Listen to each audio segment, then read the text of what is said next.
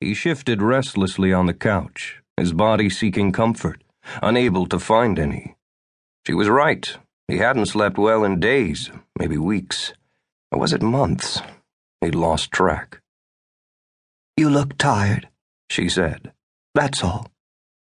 He lowered his gaze to the floor, shook his head. She said, "Are the dreams still keeping you up?" "Everything is keeping me up."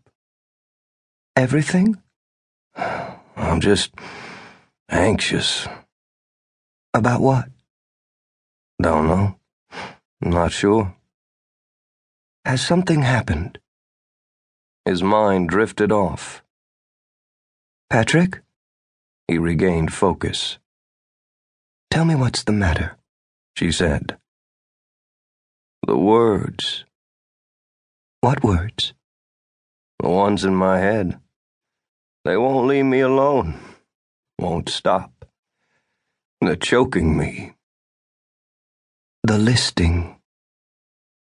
He looked the other way, wrapping an arm around his stomach as if protecting a defiant wound. "It's starting again." There. He'd said it. She leaned back a few inches, gave him an appraising gaze. "It's okay, you know." "It's not." "We spoke about this, that there might be times when—" "I feel ashamed." "Why?" "I don't know." Agitation forced him off the couch, took him to the window where he stared sightlessly out at the San Diego skyline.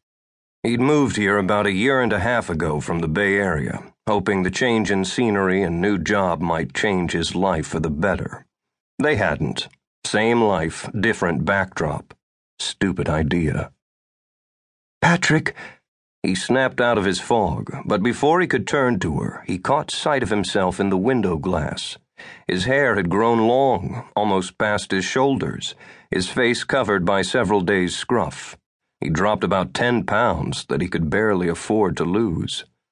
There was once a time when he cared about how he looked. Not anymore. No energy left. He said, "I thought I had this under control. I feel like I'm losing my mind."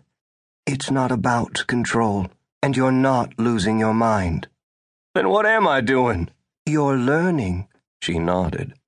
"Tell me, do you remember what happened before you started making the list?" "Lists." "Ah," she said. "How many?" He looked the other way, ran a hand through his hair. "I've lost count." She watched him for a moment longer, and then, "Can you tell me what you're feeling while you're writing the words?" "Confusion. Anger."